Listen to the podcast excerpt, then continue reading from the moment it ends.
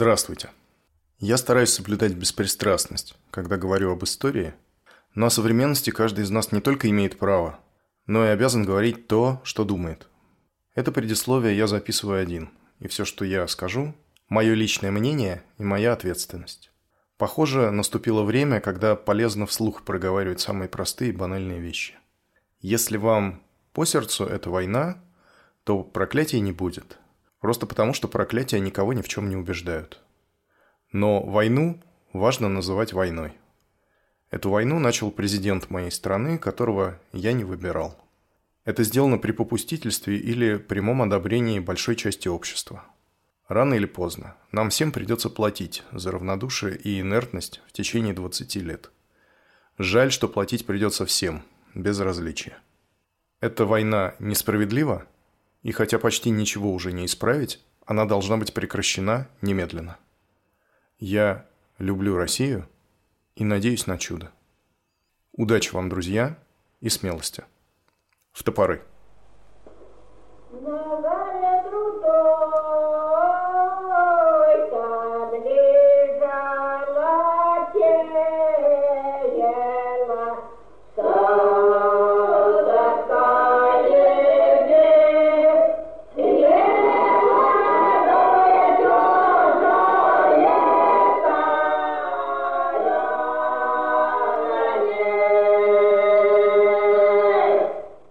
Моя совесть и чувство чести заставили меня вступить во второй брак. Я бы и не помышлял сделать этого раньше, чем кончится траурная годовщина, если бы не наше кризисное время, когда каждый день грозит новым покушением оборвать мою жизнь. Именно поэтому я весьма озабочен, как можно скорее обеспечить будущее женщины, которая в течение 14 лет жила только для меня и детей, которых я от нее имею. Княжна Екатерина Долгорукая, несмотря на свою молодость, предпочла отказаться от всех светских развлечений и удовольствий и посвятила всю свою жизнь любви и заботам обо мне. Она имеет полное право на мою любовь, уважение и благодарность. Не видя буквально никого, кроме своей единственной сестры, она живет только для меня, занимаясь воспитанием наших детей, которые до сих пор доставляли нам только радость. Наш брак получил тайное благословение в воскресенье 6 июля в моей походной церкви, размещенной в одном из залов Большого Царскосельского дворца. Тот же день я подписал акт в Сенате, извещающий о моем вступлении в марганатический брак с княжной Долгорукой с предоставлением ей титула светлости и имени княгини Юрьевской. То же имя и титул получили и наши дети. Сын Георгий, 8 лет, и дочери Ольга и Екатерина. В мои намерения входило сохранить мой новый брак в тайне до мая будущего года. Я посвятил в него только Лорис Меликова и сына Сашу с женой. Я представил им мою жену и детей, так как мне хотелось, чтобы они узнали обо всем из первых рук, дабы никто не воспользовался их неведением для того, чтобы поселить между нами раздоры. Хотя, конечно, я был совершенно уверен в благородстве их чувств. И должен сказать, они полностью оправдали мои надежды. Судя по тому, как они восприняли известие и по той дружбе, которую они выказали моей жене и детям. Это произошло за четыре дня до моего отъезда в Крым. Моя жена и дети должны были отправиться вслед за мной в тот же день, но обычным курьерским поездом, чтобы прибыть на свою виллу под Ялтой. Но накануне жена получила анонимные письма с угрозами убить ее и одну из дочерей во время пути. Это заставило меня взять их в свой поезд и ехать с ними в Ливадию под одной крышей. Таким образом, скрыть тайну от моей свиты и тех, кто видел нас вместе, не удалось. Адлерберг и Лорис держались мнения, что в случае, если будут задавать вопросы, не следует отрицать нашего брака, но и не объявлять о нем пока официально. Такого решения я и придерживался в Ливадии, где моя жена имела случай быть представленной моей свите, и мы жили там совершенно уединенно, видя посторонних лишь от случая к случаю, за обедом да за вечерней партией. Мне остается только надеяться, что Божье благословение не покинет нас, и что моя семья, всегда проявлявшая ко мне большую привязанность, последует примеру моего старшего сына и не откажет в своей дружбе моей жене и детям, которые мне так дороги, зная, как я дорожу единством семьи, завещанным нам нашими дорогими родителями. Александр. Здравствуйте, с вами снова Общество анонимных любителей русской истории. Меня сегодня будут звать Герасим. Здравствуйте, Герасим. Вообще-то я собирался начать выпуск совсем с другой серьезной темы и совсем с другой цитаты – прошлый раз мы говорили о народовольцах, теперь настала пора посмотреть на ситуацию с другой стороны, не из-под копа, а из коридоров власти. Когда мы говорили о народовольцах, то успели убедиться, что у них все на грани краха, все плохо. А если у революционеров все плохо, то логично предположить, что у царя должно быть все хорошо. Так вот, это вообще не так. Я планировал говорить о так называемой Конституции Лорис Меликова, о судьбах Родины, которые решаются как раз в тот момент, когда супруги Кобозевы по ночам роют подземный ход под мостовой Малой Садовой улицы. До Конституции мы, конечно, тоже доберемся, но по некоторым размышлениям я переменил решение, потому что, я рискну это утверждать, Судьбы Родины – это не то, что в первую очередь занимает царя, а тем более его двор в те несколько месяцев, которые минули с начала июля 80-го года. А случилось так потому, что на самом деле Александр в письме, которое я цитировал, выдает желаемое за действительное. Это письмо адресовано царем его сестре, королеве Вюртембергской Ольге Николаевне, и хотя он пишет о том, что наследник с супругой полностью оправдали его надежды, отнеслись с пониманием к его поступку и выказали дружеские чувства к его новой жене, на самом деле все было ровно наоборот – царской семье не просто большой, а огромный, чудовищных размеров скандал. И если наследник хоть и с трудом сдерживается, то его супруга, будущая императрица Мария Федоровна, ведет себя буквально непримиримо. И если бы она вела себя так одна, это еще можно было бы как-то пережить. Но это не так. Александр Николаевич, в первую очередь, как и все мы, все-таки человек – и последние несколько месяцев слишком много отвлекает его от основной работы. Вот что пишет об этом фрейлина недавно умершей императрицы графиня Александра Толстая. Государь был весьма склонен к многочисленным сердечным увлечениям. Иногда они принимали довольно устойчивый характер, что очень огорчало государыню, поскольку объектами этих пасторалей обыкновенно бывали юные особы из ее свиты – но, как правило, все эти увлечения были далеки от того, что называется апофеозом супружеской неверности. Первые симптомы последующих событий возникли еще в 1967 году, поначалу едва приметно, в виде невинных уловок, давно привычных, ни для кого не огорчительных. Княжна Долгорукая появлялась при дворе очень редко, только по случаю больших выходов и придворных балов, поэтому заметить что-либо было трудно. Однако я тотчас отметила зарождение нового увлечения – Поскольку государь был моим товарищем детства, я знала его наизусть, если можно так выразиться, и не придавала никакого значения проявлениям его симпатии, полагая, что все ограничится, как обыкновенно, заурядным флиртом. Когда великий князь, а впоследствии император, бывал влюблен, он не умел этого скрывать, и его неблагоразумие свидетельствовало о его величайшей невинности. Я не приняла в расчет то, что его преклонный возраст увеличивал опасность. Но более всего я не учла того, что девица, на которую он обратил свой взор, была совсем иного пошиба, чем те, кем он увлекался прежде. Она происходила из семьи, все члены которой мало ценили такие качества, как нравственность и честь. Тут нужно немного отвлечься на личность информантки, чтобы оценить степень ее объективности. Но сначала дочитаем. Итак, хотя все и видели зарождение нового увлечения, но ничуть не беспокоились. Даже самые приближенные к государю лица не предполагали серьезного оборота дела – Напротив, все были весьма далеки от подозрений, что он способен на настоящую любовную интригу. Никто и не подумал следить за развитием романа, зревшего в тайне. Видели лишь происходившее на глазах. Прогулки с частыми, как бы случайными встречами, переглядывания в театральных ложах и т.д. и т.п. Говорили, что княжна преследует государя, но никто пока не знал, что они видятся не только на публике, но и в других местах. Я долгое время упорно не верила в реальность этой связи, во мне крепка была вера в добродетель государя. Но наступил момент, когда сомневаться стало уже глупо. Государю стало недоставать осмотрительности.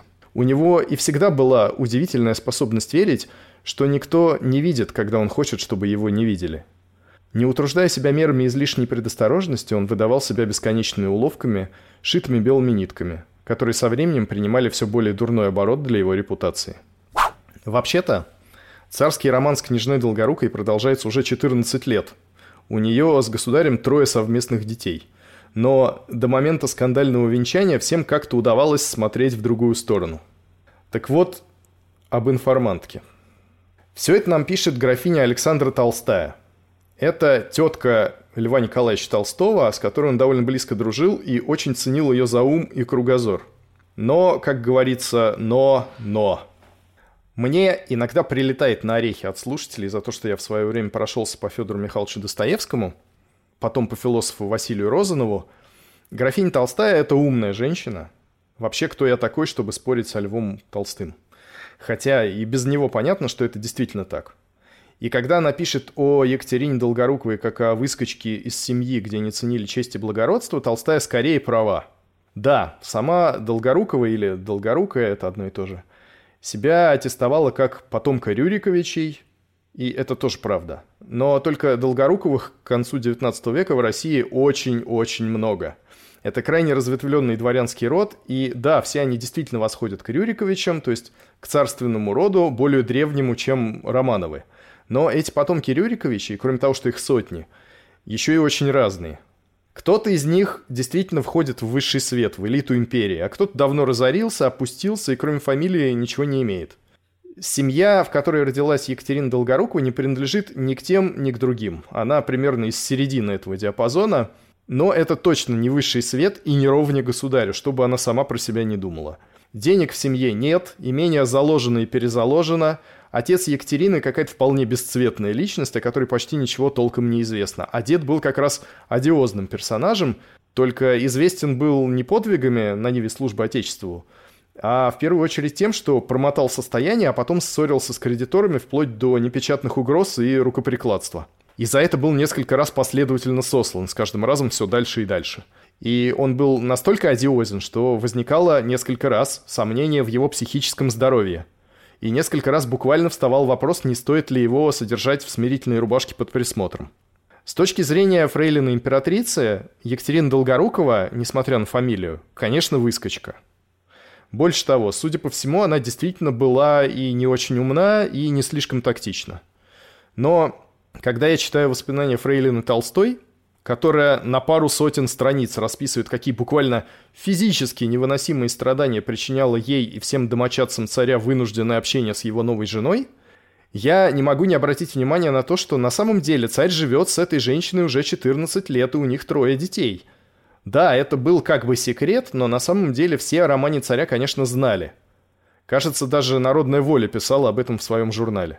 Как сама Толстая пишет – Последние 4 или 5 лет княжна Долгорукая занимала небольшие покои прямо над покоями государыни. Вероятно, пошатнувшееся здоровье государя и ожесточенное преследование покушавшихся на его жизнь убийц вынудили его на эту роковую меру, от которой с отвращением бы отказался и менее деликатный человек. Но, судя по всему, он катился по греховному пути на хорошо смазанных колесах и уже не слышал голоса совести. Присутствие княжны Долгоруковой в Зимнем дворце, хотя и под покровом тайны, все же не было ни для кого секретом. Боюсь даже для той, которая должна была страдать сильнее всех. Как мне говорили, государыне часто доводилось слышать над головой крики и шаги детей. Служанки видели, как она менялась в лице. Но тут же старалась подавить свои чувства и даже находила для присутствующих какую-нибудь естественную причину этих звуков.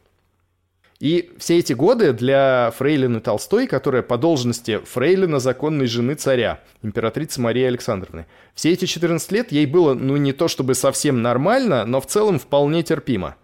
А невыносимые страдания у нее начинаются только тогда, когда царь после смерти императрицы, наконец, вместо лжи и уловок старается поступить честно – и благородно. Он рискует своей репутацией, чтобы обеспечить положение любимой женщине. Да, он не выдержал положенный срок траура. Ужас, ужас. И именно теперь он вместо понимания и сочувствия встречает молчаливый бойкот. Фрейлина Толстая, кстати, была в курсе новых реформ, которые разрабатываются в окружении царя, но для нее это настолько маловажные предметы по сравнению с тем, кто на каком месте сидит за обедом и с какой стороны от царя – что в лучшем случае все эти реформаторские проекты, ну, достойны упоминания. А еще умная женщина Александра Толстая, например, когда речь заходит об элементарных физиологических познаниях, путает кислород с водородом. То есть буквально для больного астмы императора во дворце лежат подушки с водородом. Это похоже на заговор. Ну, на самом деле, это были, конечно, кислородные подушки, просто Толстая путает. Но она их просто так Ей... называет, на самом деле, там кислород, да. Ну, естественно, да. Она не делает разницы. Ну, мало ли, может, она заказ, заказывала. Ну, и это ладно. Естественно, научные знания не наш конек, зато Толстая, вероятно, смогла бы свободно говорить на латыни, например. Все это не отменяет того факта, что эта женщина умна. Тут даже можно слог оценить, она хорошо пишет. Но на месте Льва Николаевича я бы вряд ли смог с ней долго общаться, потому что эти ее пресловутые невыносимые страдания по поводу того, что император спит не с тем, с кем правильно, и не так рассаживает домочадцев за обеденным столом, пожалуй, ее больше беспокоит как раз последнее, потому что если бы он спал с кем угодно, но тихо, никто бы не беспокоился сверх меры. А, ну и как вишенка на торте, подруги Фрейлины. Александра Толстая, Антонина Блудова, обе графини, и Анастасия Мальцова. Между собой называют друг друга, соответственно, Александрин, Антуанетта и Нэнси. Ну и раз речь зашла о Толстом и Достоевском, им при жизни не пришлось познакомиться, о чем многие жалеют. Могло бы получиться интересно. Они очень разные, в том числе с точки зрения нашей истории. Для Достоевского революционеры однозначное зло, бесы, искоренять. Что до Льва Николаевича, то у него иначе. Он революцию, ну, конечно, не поддерживает, но у Толстого революционера это часто герой, который вызывает как минимум сочувствие. У него есть рассказ, в котором описана казнь Лизагуба, и Лизагуб в нем выведен практически святым. У него в романе «Воскресенье» есть описание казни революционеров, которое буквально дословно переписано Толстым из личного письма, которое он получил от очевидца казни над Розовским и Лозинским в Киеве в начале 80-го года. Мы о ней кратко говорили в выпуске про Гальденберга, притча о сотрудничестве со следствием. Толстой задается вопросом, как же при всем этом не быть революцией? С тетушкой своей он на этой почве, кстати, вряд ли бы сошелся. Но у Льва Николаевича впереди еще очень долгая жизнь. А вот Федор Михайлович 29 января 81 года скончался. Предусмотрительно поступил, да простят меня его поклонники, потому что проживи он еще месяц, наверняка под занавес карьеры произнес бы что-нибудь такое, о чем на том свете мог бы и пожалеть. Семья в долгах, но Достоевский – звезда национального масштаба, его похороны – это событие и для высших придворных кругов, и для студентов. Студенты, кстати, хорошо помнят ранние произведения Федора Михайловича до его перековки и хорошо помнят его раннюю историю. Поэтому, например, слушательницы высших женских курсов готовят э, на похоронах акцию. Они хотят пронести на подушечках бархатных кандалы, как принято носить ордена, напоминая проклятому царизму, что великий писатель был в них когда-то закован. Таким образом, основная головная боль царя в эти месяцы связана не с тем, давать или не давать России конституцию, а с тем, как обеспечить своей новой жене положение, которое ее не унижает, и вместе с тем не разругаться со всей своей первой семьей, включая наследника престола – и со всем двором в придачу. Наследник, конечно, для царя наиболее важен. Сразу после похорон матери цесаревич Александр с женой уехали из Петербурга именно для того, чтобы не встречаться с любовницей царя. И хотя брак должен был оставаться тайной, фактически Александр эту тайну хранил плохо. В частности, появлялся вместе с новой женой на публике, что уже рождало массу слухов. В августе перед отъездом в Крым он вызвал в столицу семью наследника, как и пишет в письме, и объявил ей о случившемся. Объявление было сделано в первые минуты свидания. Он сообщил, что все уже совершилось, просил быть добрыми к княгине и заверил, что никогда не станет им ее навязывать. Он сказал также, что женитьба будет сохраняться в тайне до истечения года траура. Затем он пригласил княгиню, которая оказалась взволнованной. Она поцеловала руку цесаревне и сказал, что государь пожелал сделать ее своей супругой. Она вполне счастлива этим и никогда не позволит себе выйти из своей скромной роли. Это пишет Толстая со слов цесаревны, то есть жены наследника. Сам будущий Александр III описал этот эпизод так, в дневнике. «Папа спросил нас, желаем ли мы видеть его жену, и чтобы мы сказали откровенно.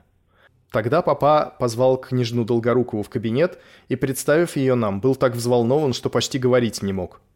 После этого он позвал своих детей, и мы с ними поздоровались и познакомились. Только дома пришли в себя после всего нами слышанного и виденного. С наследником императору действительно повезло. Он, во всяком случае, нашел в себе силы владеть собой. Мне даже кажется, что наследник, возможно, искренне оценил поступок отца и понял его. Долгорукову он, конечно, не мог полюбить, потому что был слишком привязан к матери. Но и отца любил и уважал, несмотря на его слабости. Но вот с остальными родственниками так просто уже не вышло. И, конечно, масло в огонь подливало то обстоятельство, что брак, который должен был оставаться тайной до истечения официального траура, на самом деле тайной не был. А сила, которая подталкивает царя к нарушению тайны, это, конечно, сама его новая жена, ей хочется признания. И ей, не меньше, чем Фрейлине Толстой, важно, на каком месте она сидит на официальном обеде. Рушиться тайна начинает практически сразу. Но особенно все становится заметно во время совместного путешествия царя с Долгоруковой в Крым, когда они едут в одном поезде. Там была такая история, что вагон-ресторан, ну, столовая, был расположен с одной стороны от царского вагона, а вагоны, в которых ехал двор, с другой стороны. И двор, желая избежать неприятных ситуаций, в столовую вынужден был ходить только на станциях, чтобы не проходить через царский вагон. Но они понимали, почему они это делают, то есть все были в курсе. Ну, кстати, вот эта э, ситуация семейная, да, как бы она прям э, зеркальная с британской семьей, да, когда Чарльз женился на Камиле Паркер после смерти Дианы. Ой, а я не посвящен в детали. Ну, как бы практически такая же. Единственная разница, что Чарльз принцем был, да, Александр э, императором. Изначально Долгорукова должна была ехать отдельно и жить не в Ливадии с царем, а в своем собственном крымском имении. Но в последний момент откуда-то возникли анонимные письма с угрозами убить в пути то ли княгиню, то ли самого царя. Неизвестно, существовали ли вообще такие письма, и если да, то кто их писал, народная воля тут точно ни при чем. В общем, как писал военный министр Милютин, женщина, конечно, не упустит такого, чтобы выказать свое самоотвержение и приверженность. Как ей оставить хоть на один день любимого человека, когда ему угрожает опасность? И вот удобный случай, чтобы вступить во все права законной супруги и занять те самые отделения царского поезда, в которых с небольшим год перед тем езжала покойная императрица. К слову сказать, отъезд царя в Крым в 80-м году действительно был обставлен величайшими мерами предосторожности. Вдоль всего железнодорожного пути были расставлены полицейские, солдаты и крестьяне из окрестных деревень. Словом, несмотря на все, что я сказал про Фрейлину Толстую с ее невыносимыми страданиями, Сама Екатерина Долгорукова, конечно, тоже не подарок. Великие княгини рассказывали, пишет Толстая, что княгиня Юрьевская, это новая фамилия Долгоруковой, не стеснялась перебивать государя и помыкать им даже в их присутствии, ставя ему в упрек дурной характер и делая вид, что не слышит, когда он к ней обращался. Он же делал вид, что его забавляет ее дерзость, но одному богу известно, что он на самом деле думал и чувствовал. Монархия вообще не подготовлены и не приучены к подобному обращению. Очень много свидетельств того, что Долгорукова в присутствии первой семьи государя подчеркнуто обращалась к царю на «ты» и по имени, что даже для цесаревны, например, совершенно немыслимо. И цесаревна рассказывает Толстой о своих уже невыносимых страданиях в Ливадии. Толстая пересказывает. Успокоенная обещанием государя хранить свой брак в тайне, она приехала в Ливадию в уверенности, что княгиня Юрьевская не будет появляться у них на глазах и останется на своей вилле в окрестностях Ялты. «Вообразите мое потрясение», — сказал цесаревна, «когда государь встретил меня на пристани со словами, что княгиня нездорова и не смогла меня встретить. Я взглянула на него с великим удивлением. «Как же я могу с ней видеться, если ваш брак содержится в тайне?» — спросила я. «О!» — воскликнул он в замешательстве. «Здесь так трудно что-либо скрыть, моя свита не может ничего не знать». Но моя-то совершенно ничего не знает, потому что я верно хранила доверенную мне тайну. Этот разговор происходил в карете. Я заплакала, а государь с видимым усилием сдерживал свое недовольство. Вообразите, что мы испытали, когда, войдя в Ливадийский дворец, увидали княгиню Юрьевскую, выходящую из покоев государыни, в сопровождении своих бастардов. Я была не просто в отчаянии, я испытывала стыд перед присутствовавшими при этом слугами – Можете представить, каким невыносимым был для нас первый обед в кругу семьи. Княгиня, казалось, единственная владела собой. Она громко разговаривала без малейшего стеснения. Ее дети бегали возле стола, а в кресле государыни, на том месте, где мы привыкли видеть ее обыкновенно сидящей, развалились собаки. Тайна уже не тайна. В ноябре 80-го года о браке русского царя начинает писать иностранная пресса, в частности «Нью-Йорк Таймс». Отечественная, конечно, молчит впрямую – но позволяет себе намеки. Еще в июле в журнале «Русский вестник» выходит статья «Княжна Екатерина Алексеевна Долгорукова в ссылке в Березове и в монашестве в Томске». Это статья об истории. И княжна, которая имеется в виду, это невеста императора Петра II. Не самый известный эпизод, но намек получается многослойным. Петр II – это внук Петра I, он процарствовал два года с небольшим и умер в 14 лет от оспы – в день, на который была назначена его свадьба. Собственно, это последний настоящий Романов по прямой мужской линии. А поскольку жениться он должен был на княжне Екатерине Долгоруковой, то намек русского вестника можно читать двояко. Во-первых, Посмотрите, уже был прецедент, когда женщина из рода Долгоруких чуть было не стала императрицей. А во-вторых, смотрите, один русский царь как-то раз попытался сделать императрицей женщину из рода Долгоруких, и в тот же день умер. Двойственное положение тайной жены царя создает проблемы не только в семье. Общение с членами царской семьи обставлено очень строгим этикетом, и в случае с тайной женой система дает сбой – Приглашение к императорскому столу требовало представления новой супруги. Когда такое приглашение последовало для членов комитета министров, возникла проблема, потому что членам царской семьи министры, как чиновники, должны были представляться в мундирах, а частным лицам в гражданских сюртуках. И министры довольно напряженно думали, что надеть. И в результате вышли из положения, отправившись на прием сразу с заседания. А на заседание они должны были являться в мундирных фраках. Атмосфера была пропитана сплетнями, расползающимися во все стороны, пишет Толстая. Это событие как бы поглотило все интересы, которыми жили прежде. Оно унесло даже память о царствовании, имевшем такое прекрасное начало. Приглашения ко двору, которых прежде добивались, стали пыткой для уважающих себя людей. Их страшились как покушение на личное достоинство и стыдились. Государь следил за каждым жестом и за каждым взглядом. Его разум был исключительно занят новым положением княгини Юрьевской – и он расстраивался из-за малейшего пустяка. Естественно, главным объектом его обид стали законные дети. Без всякого сомнения, государь понимал, что даже его авторитета недостаточно для создания желанного для него порядка вещей. И глухое сопротивление, которое он ощущал, раздражало и выводило его из себя, как бесконечный бег с непредвиденными препятствиями. И от этого страдали все. Все чувствовали себя униженными, оскорбленными и не знали, как себя вести. Что касается планов Александра относительно коронации своей новой жены, то существовали ли в действительности такие планы, достоверно неизвестно. Многие современники, Толстая в их числе, считали, что, несомненно, такие планы были, но говоря об этом, они ссылались в лучшем случае на слухи.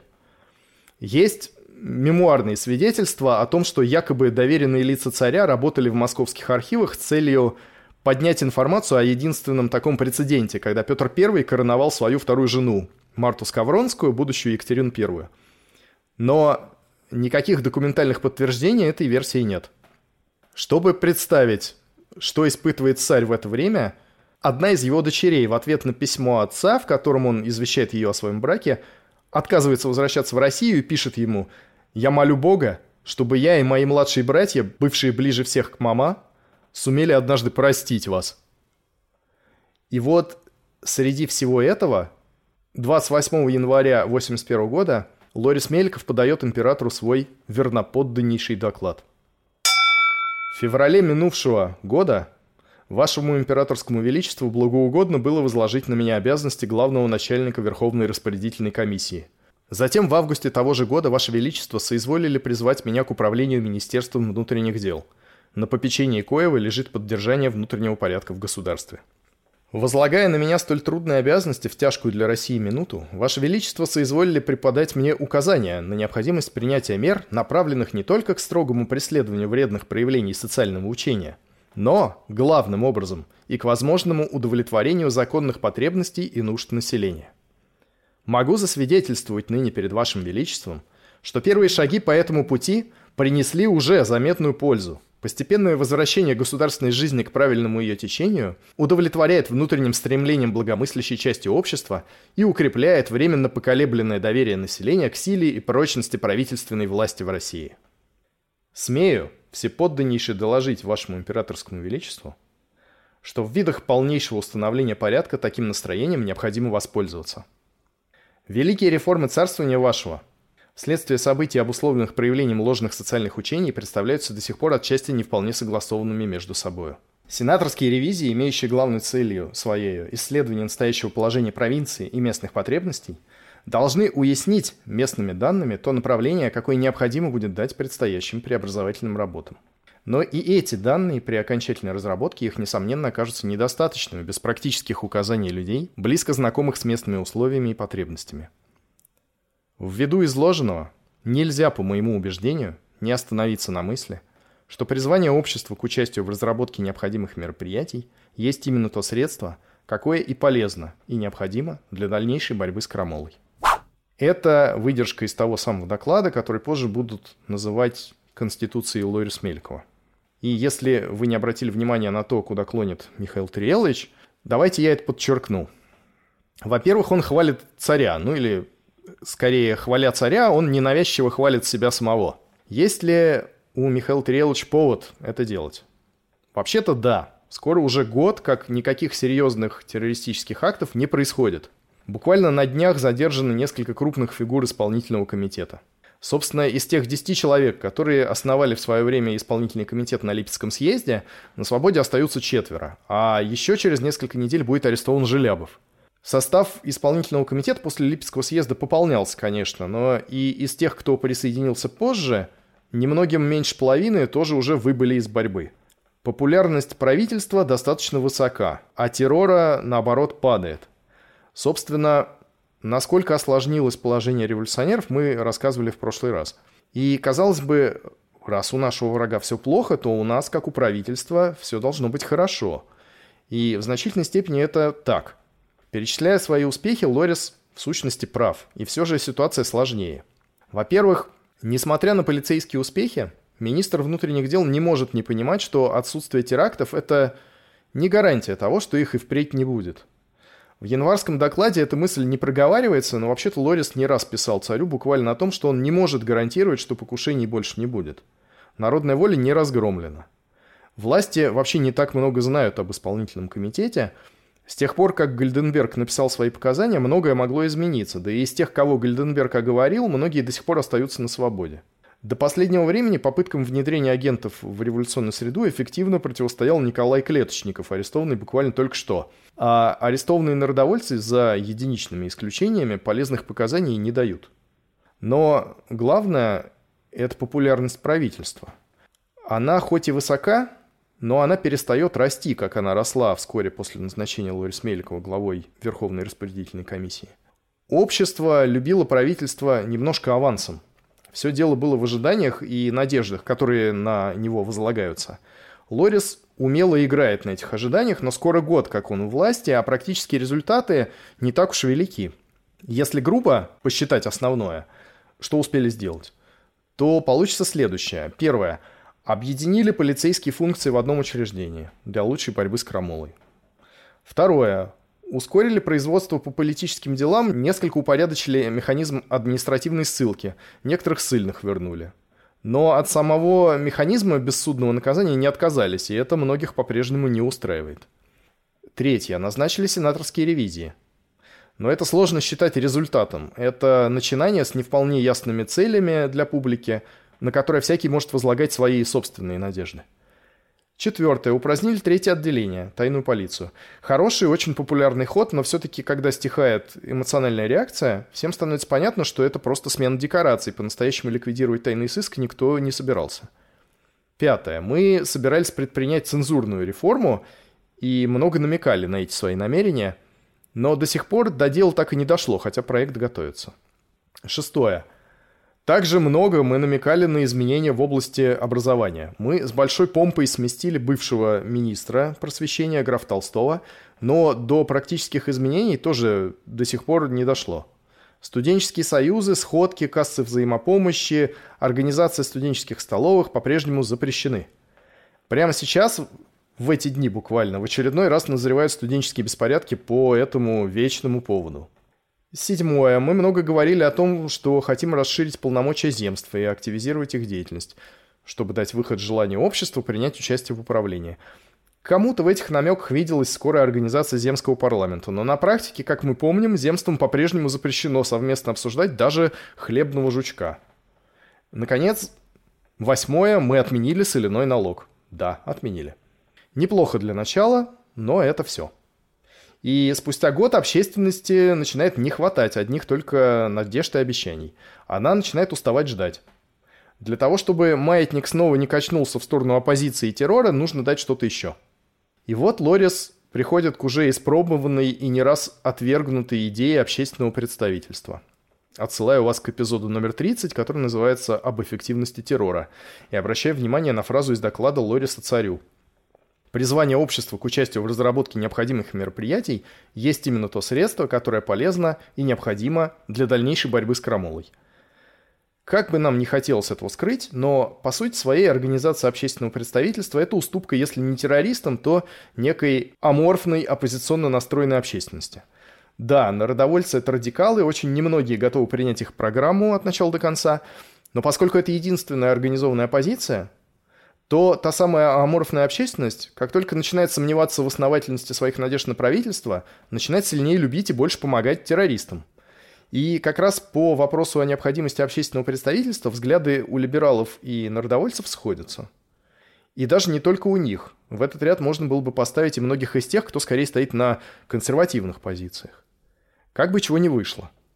Предложение Валуева, которое обсуждалось после московского взрыва, а впервые представленное царю еще в первой половине 60-х годов, состояло в том, чтобы при Государственном Совете организовать выборный совещательный орган из представителей земств – Год назад, в январе 80-го года, этот проект был снова отвергнут. Но те годичные давности обсуждения были инспирированы с подачи самого царя. А следовательно, хоть Валуевскому проекту так и не дали хода, вероятно, он показался слишком радикальным, но все-таки очевидно, что в какой-то форме идея общественного представительства царю не чужда. Поэтому то, что предлагает теперь Лорис Меликов, намного умереннее старого проекта. И, конечно, Лорис понимает, что не он первый это придумал. 3 февраля Петр Александрович Валуев записывает в своем дневнике. Третьего дня, то есть позавчера, 1 числа, ко мне заезжал Мишель Первый. Особенно любезен. Должно было что-нибудь значить. И точно. Оказывается, что государю угодно, чтобы я участвовал в совещании, которое должно состояться у его величества относительно представленной графом Лорис Меликовым записки. Ближний боярин, это тоже Лорис Меликов, мне ее вчера прислал. Монумент посредственности умственной и нравственной. При наивно-циническом самовосхвалении, при грубом кождении государю и грубом изложении разной лжи, прежняя мысль о каких-то редакционных комиссиях из призывных экспертов. Так что же конкретно предлагает Михаил Терелович и в чем отличие его проекта, который часто называют Конституцией Лорис Мелькова, от того, что предлагал сам Валуев, и почему Валуев вспоминает про редакционные комиссии? При воззрении на высказываемые в среде некоторой части общества мнения о необходимости прибегнуть к представительным формам для поддержания порядка в России, и признавая, что эти мнения составляют лишь выражение созревшей потребности служить общественному делу, мне представляется наиболее практическим способом дать законный исход этой потребности в порядке, испытанном уже по мудрым указаниям Вашего Величества при разработке крестьянской реформы. Следует остановиться на учреждении в Санкт-Петербурге временных, это надо подчеркнуть, подготовительных комиссий, наподобие организованных в 1858 году редакционных комиссий с участием представителей от земства и некоторых значительнейших городов. То есть Валуев, говоря о том, что Лорис Мельков предлагает вернуться к старой идее редакционных комиссий, буквально просто цитирует Лориса. Давайте я напомню, что такое редакционные комиссии, потому что это было у нас уже миллиард лет назад, и вряд ли внимательный слушатель помнит. Редакционные комиссии – это временный тоже орган, который был организован для разработки крестьянской реформы. Механизм был такой. На уровне губерний дворянские комитеты разрабатывают каждый свой проект реформы. Эти проекты поступают в редакционные комиссии, которые составлены из чиновников и приглашенных экспертов. А затем в те же редакционные комиссии призываются выборные представители от губернских дворянских комитетов для совместного обсуждения и внесения поправок. А реальное влияние дворянских депутатов при обсуждении проекта реформы оказалось не таким большим, мягко говоря, как многим хотелось, но выборные были. Состав таких подготовительных комиссий, продолжает Лорис, мог бы быть определяем каждый раз высочайшим указанием из представителей центральных представительных ведомств и приглашенных с высочайшего соизволения сведущих и благонадежных лиц. Председательство в комиссиях должно бы принадлежать особо назначенным, по высочайшему доверию, лицам из числа высших государственных деятелей. В состав комиссии войдут и ревизующие сенаторы по окончании ими ревизий.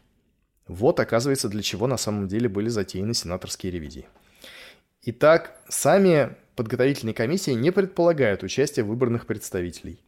Бюрократы и приглашенные эксперты сами разработают проекты реформ, причем обсуждать можно будет только те темы, которые будут им спущены сверху. А вот дальше составленные подготовительными комиссиями законопроекты подлежали бы внесению в общую комиссию под председательством назначенного высочайшую волею лица с призывом выборных от губерний, а также от некоторых значительных городов. По два от каждой губернии и города. Весь личный состав подготовительных комиссий тоже войдет в состав общей комиссии и будет разъяснять и поддерживать выработанные проекты. Для занятий общей комиссии могло бы быть назначено крайним сроком не более двух месяцев. И это ровно то, что было в редакционных комиссиях 58 года, за исключением того, что теперь выбирать депутатов будут не дворянские комитеты, а земства. То есть теоретически в составе депутатов могут оказаться не одни только дворяне.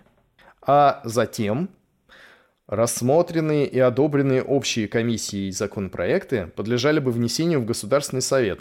Причем для облегчения Государственного совета в предстоящих ему работах, быть может, вашему величеству благоугодно будет повелеть призвать и в состав его с правом голоса несколько, от 10 до 15 представителей от общественных учреждений, обнаруживших особенные познания, опытности, выдающиеся способности.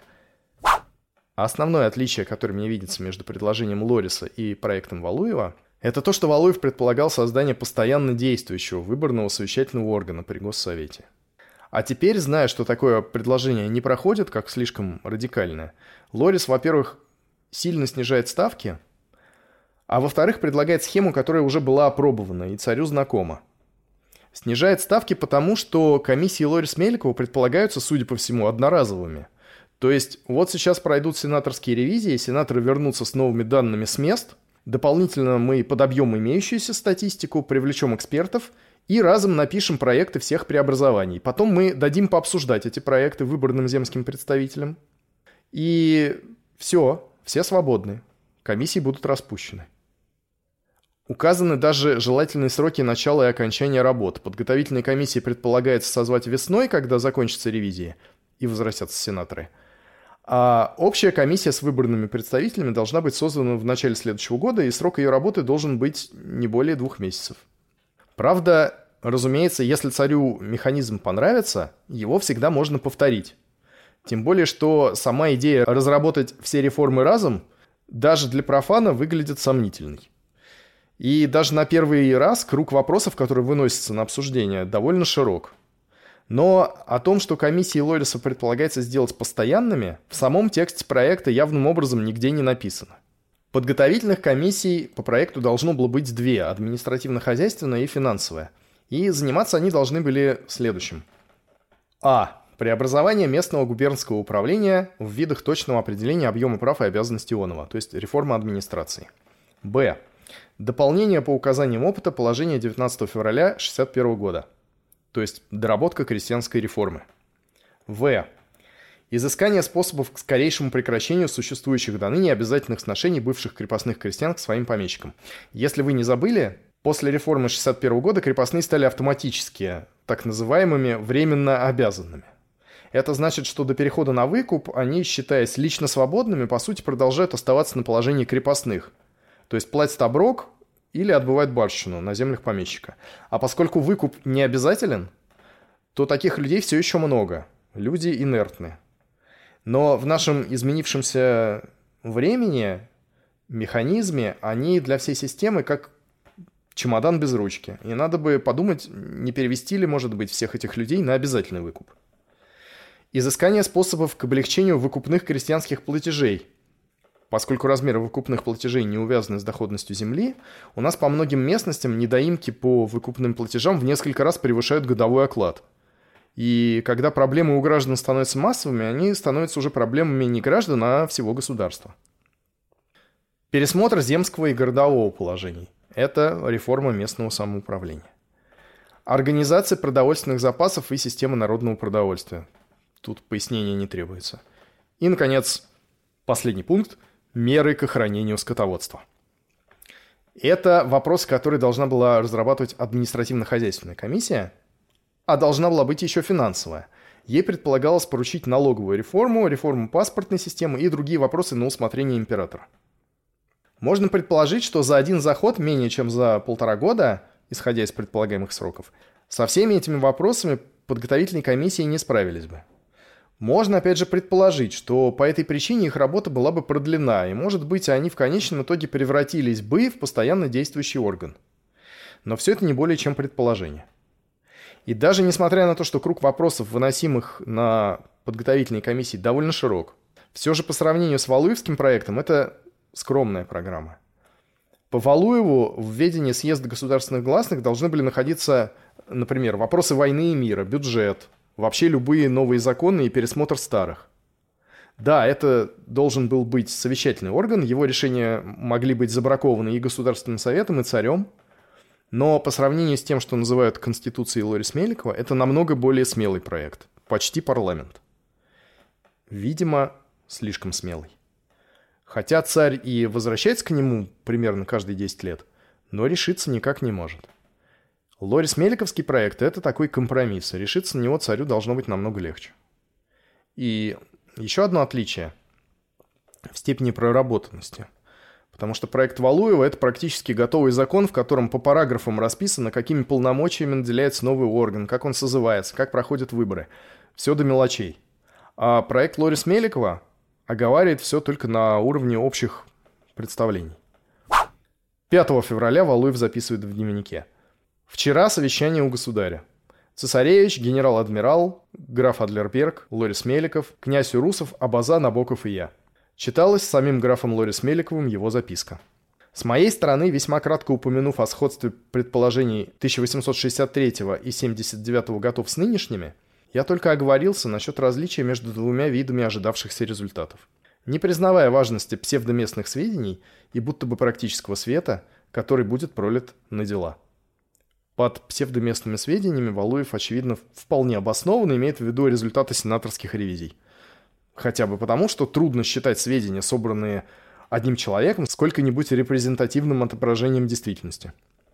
Дело кончилось всеобщим одобрением предположений министра внутренних дел с обычными неопределенными оговорками насчет предосторожностей, деталей и прочего, и поручением рассмотреть эти детали и установить эти предосторожности в совещании из тех же лиц, кроме государя, под моим председательством. Это тоже пишет Валуев. И это совещание состоялось 14 февраля. Совещание было жалко, но безобидно. Всякое разумное суждение было невозможно. Рамки, понятия, формулы – все условно. Истины не на алтын. Понимание ограниченное. И мы – правительство. Так или иначе, совещание проект Лориса одобрило. Правда, в немного отредактированном виде – его еще немного урезали. И даже не немного, потому что из проекта пропал принципиальный пункт о призыве выборных представителей не только в главную комиссию, но и в Государственный совет. Правда, можно предположить, что Лорис не очень-то и надеялся, что этот пункт пройдет, потому что в изначальном виде он у него звучал так. «Может быть, вашему величеству благоугодно будет повелеть призвать и в состав его, то есть Государственного совета, с правом голоса несколько от 10 до 15 представителей от общественных учреждений. Царю не было благоугодно, и несмотря на общее одобрение первоначального текста, напротив этого абзаца его рукой поставлен вопросительный знак. Заметим, что в числе обсуждающих проект присутствует наследник престола, и он не препятствует дальнейшему ходу дела. Очевидно, это объясняется тем, что в общих чертах проект уже одобрен самим царем, а еще тем, возможно, что в обсуждении не участвует победоносцев. Как мог бы повлиять на совещание Константин Петрович, добрый друг, кстати, Федора Михайловича Достоевского, можно проиллюстрировать разворачивающейся параллельно кампанией по изменению университетских правил. Новый министр просвещения, ставленник Лориса, предлагает разрешить, наконец, студентам официально создавать свои студенческие организации. Имеется в виду не революционное общество, конечно, а, например, кассы взаимопомощи и библиотеки-читальни. Невинные совершенно вещи. Предполагается разрешить сходки, что неизбежно, потому что если есть какие-то общие дела, их придется обсуждать сообща.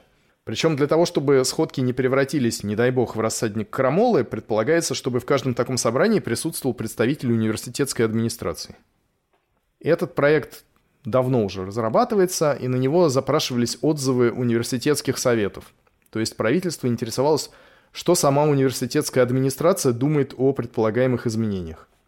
И университетская администрация совершенно честно отвечала правительству, что формальные запреты студенческих организаций не выполняются, потому что выполнить их невозможно.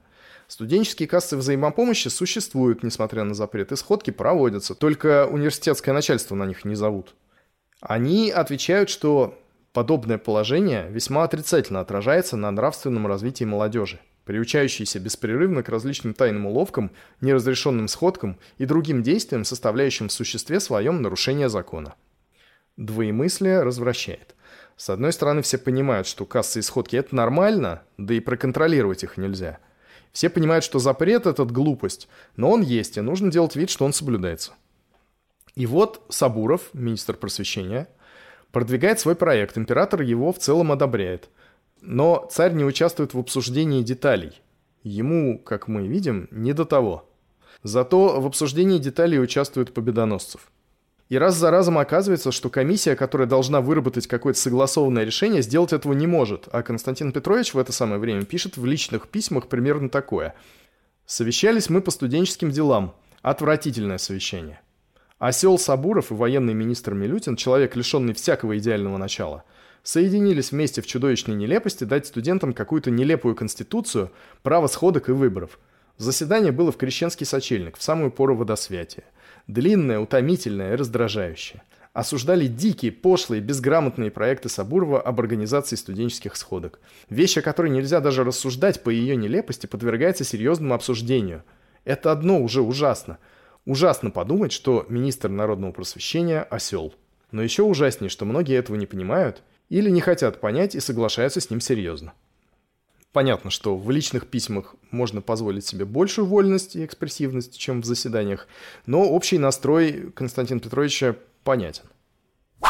17 февраля Александр II утвердил журнал совещания по проекту Лорис Меликова. На первой странице документа, проектирующего создание в империи двухпалатного совещательного органа с участием выборных представителей, он написал единственное слово «исполнить». Можно предполагать, что Лорис хотел бы приурочить публикацию этой главной своей реформы ко дню 19 февраля, годовщине вступления императора на престол и формальной годовщине отмены крепостного права 20 лет назад. Но к 19 числу мы все-таки никак не успеваем.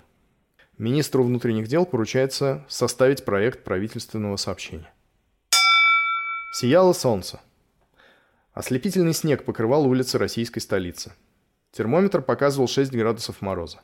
Словом, суббота 28 февраля 1981 года обещала быть прекрасным ясным зимним днем. Его Величество император Александр II привык подниматься около половины девятого утра. Но в тот день он пробудился раньше и встал в 8. По завершении своего туалета император имел обыкновение совершать утреннюю прогулку по большим залам Зимнего дворца в обществе своих троих детей, рожденных от его брака с княгиней Юрьевской, а затем завтракать вместе с ними. Монарх столь дорожил этой привычкой, что если кто-то из детей бывал болен, то он завтракал возле больного. Но в тот день без четверти девять его величество просил свою жену княгиню и юного князя Георгия, своего восьмилетнего сына, спуститься в его кабинет, а затем они вместе проследовали в небольшую дворцовую часовню. Там должны были отслужить святую обедню, за которой императору и его семье предстояло приступить к святому причастию. По заведенному обычаю все просили друг у друга прощения. Имел ли он объяснение с сыновьями? Нам об этом ничего не известно, но можно предположить, что оно было, поскольку в день причастия он сказал своему духовнику архиерею Бажанову «Я так счастлив сегодня, мои дети простили меня». По окончании богослужения все перешли в гостиную, где был приготовлен и накрыт завтрак. По окончании трапезы император покинул присутствующих и удалился вместе с женой и детьми в свой кабинет. В скором времени туда явился доктор Боткин, врач его величества. Александр II похвалился ему, что простоял в церкви два часа и ничуть не утомился. 20 минут спустя он присоединился к княгине в детской. Он только что получил от графа Лорис Меликова письмо, в котором сообщался о поимке Желябова, одного из главных вождей русской революционной партии и исполнителя преступного покушения на Александровском вокзале. Когда государя поздравляли с причастием, он говорил с сияющим лицом «Поздравьте меня вдвойне. Лорис мне возвестил, что последний заговорщик схвачен и что травить меня уже не будут». Подав руку своей жене, чтобы отправиться с ней в столовую, он сказал, пожимая ей руку. «Я чувствую себя сегодня таким счастливым, что мое счастье пугает меня». За чаем княгиня спросила, поедет ли он завтра на парад. На что он отвечал, почему бы и нет. Такой уклончивый ответ, казалось, был дан с целью узнать причину вопроса. Княгиня, уже три воскресенья подряд удерживавшая своего супруга во дворце, напрасно искала теперь нового предлога удержать его вновь, чтобы его величество не пошел на завтрашний смотр войск. Впрочем, поскольку ее заверили, что на пути следования императора к манежу будут предприняты все человеческие возможные меры предосторожности, княгиня воздержалась от высказывания каких-либо соображений и промолчала, чтобы не противоречить императору без благовидного предлога. А император истолковал ее молчание как согласие. Весь вечер он пребывал в веселом настроении и с величайшей непосредственностью предавался беседе. В таком счастливом расположении духа Император лег спать и провел прекрасную ночь. Наступает утро 1 марта. Утром Александр II вызвал к себе Валуева. Передав председателю комитета министров текст правительственного сообщения о созыве комиссии с выбранными представителями, император попросил его высказать о нем свое мнение. «Я давно, очень давно не видел государя в таком добром духе и даже на вид таким здоровым и добрым», – пишет Валуев. Проект я возвратил государю без замечаний. Заседание Совета министров для его обсуждения было назначено по просьбе царя в среду, 4 марта.